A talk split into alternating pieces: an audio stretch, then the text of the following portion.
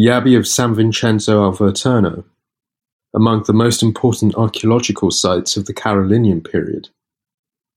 Thanks to the support of Charlemagne, during the ninth century the complex experienced an extraordinarily flourishing and became a true monastic city under the abbots Joshua and Epiphanius.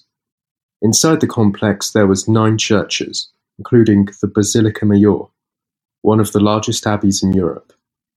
In 881, however, the monastery was set on fire by a Saracen raid. It was the beginning of the slow decline.